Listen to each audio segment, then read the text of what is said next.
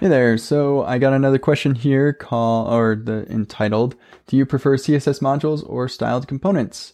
And I'm guessing this individual isn't aware that I created Glamorous, which is similar to styled components. Um, otherwise, they probably would have assumed that I prefer Glamorous. Um, as it turns out, I actually don't prefer Glamorous anymore. Um, I prefer Emotion, which is similar to Glamorous and styled components um, it, but it's smaller and faster. And so I, uh, yeah, I really prefer emotion. Um, but uh, maybe thinking more generally, the difference between CSS modules and a CSS in JS framework. Um, so I prefer the CSS in JS. I feel like I have a lot more power when I'm using a real language to um, style my components.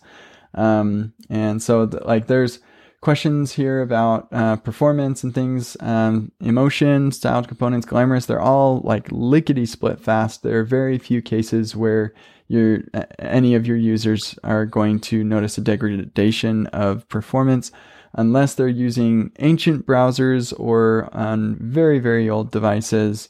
Um, in those scenarios, I'm still guessing that CSS in JS is not going to be your bottleneck.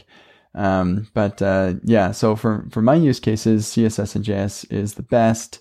It's awesome. Uh, CSS modules is also very cool, and if you are um, unable to uh, do CSS in JS for one reason or another, I would say CSS modules is probably your next best bet. It allows you to have much more scoped styles. Um, so yeah, I, I think I, I prefer CSS in JS, and I prefer doing that with emotion um, it, you go to the website, it's emotion.sh, and you can learn more about that. And uh, yeah, that's pretty much it. Um, good luck with that. See ya.